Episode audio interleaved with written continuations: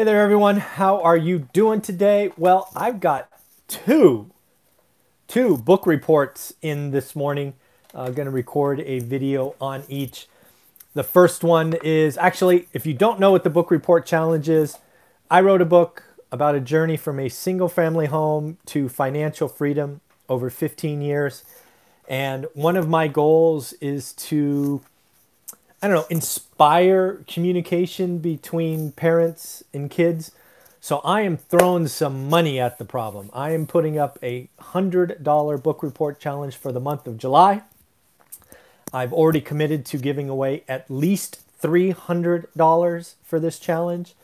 And all you have to do is you got to read the book and write up a one page report. I have an age limit of 20, right? 20 and below, you can participate if you would like. I obviously expect more from a 20 year old than a 10 year old, for example, but uh, this is a lot of fun. So, uh, this book report comes from Justice. I'm just going to read it and kind of give it some commentary. Uh, and again, this is hopefully you can hear it in my voice. This is exciting, right? Get seeing seeing teenagers uh, get after it and read the book, take the time to write a report, uh, and as you'll see, like I'm hoping for, talking about investing with their parents. So I will be looking away from the camera and reading this. Uh, so again, this is Justice, summary of one rental at a time. Here we go. In your book, One Rental at a Time, you show how you've succeeded in financial freedom. Throughout the book, you explain the pros, cons about the path to financial freedom and give readers tips on what and what not to do while doing real estate. Uh, I actually don't remember if I said, but Justice is 14. So this is being written by a 14 year old. So while reading your book, you told the readers to ask themselves why.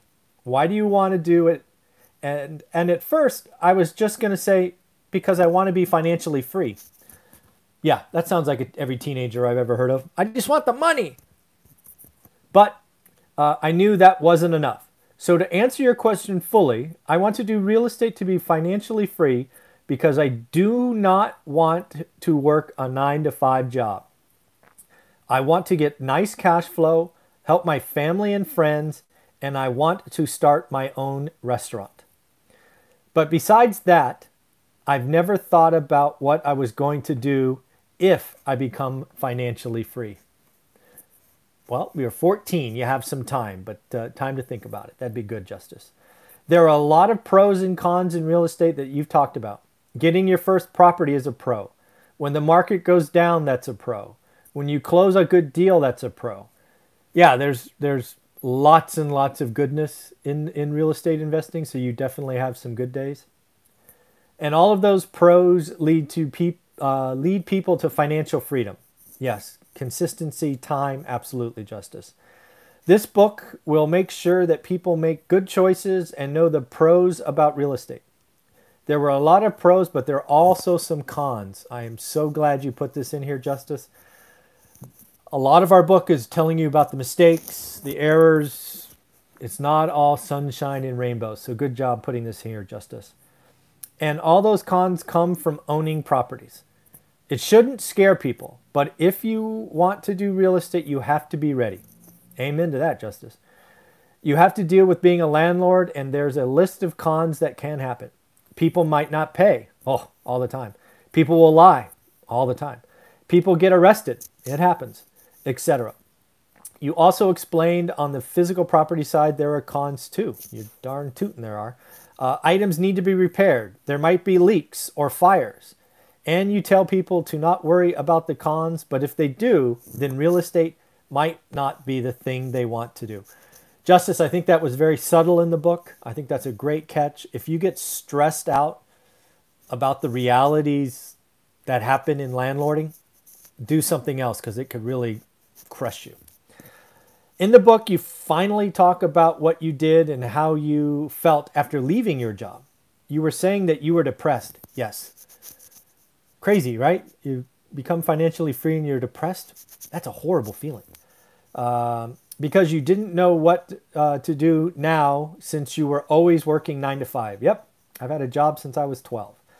Then you decided to stay unemployed instead of taking the jobs that you were offered, and now you help people like me. Oh, that's nice. Find a way to succeed financial freedom.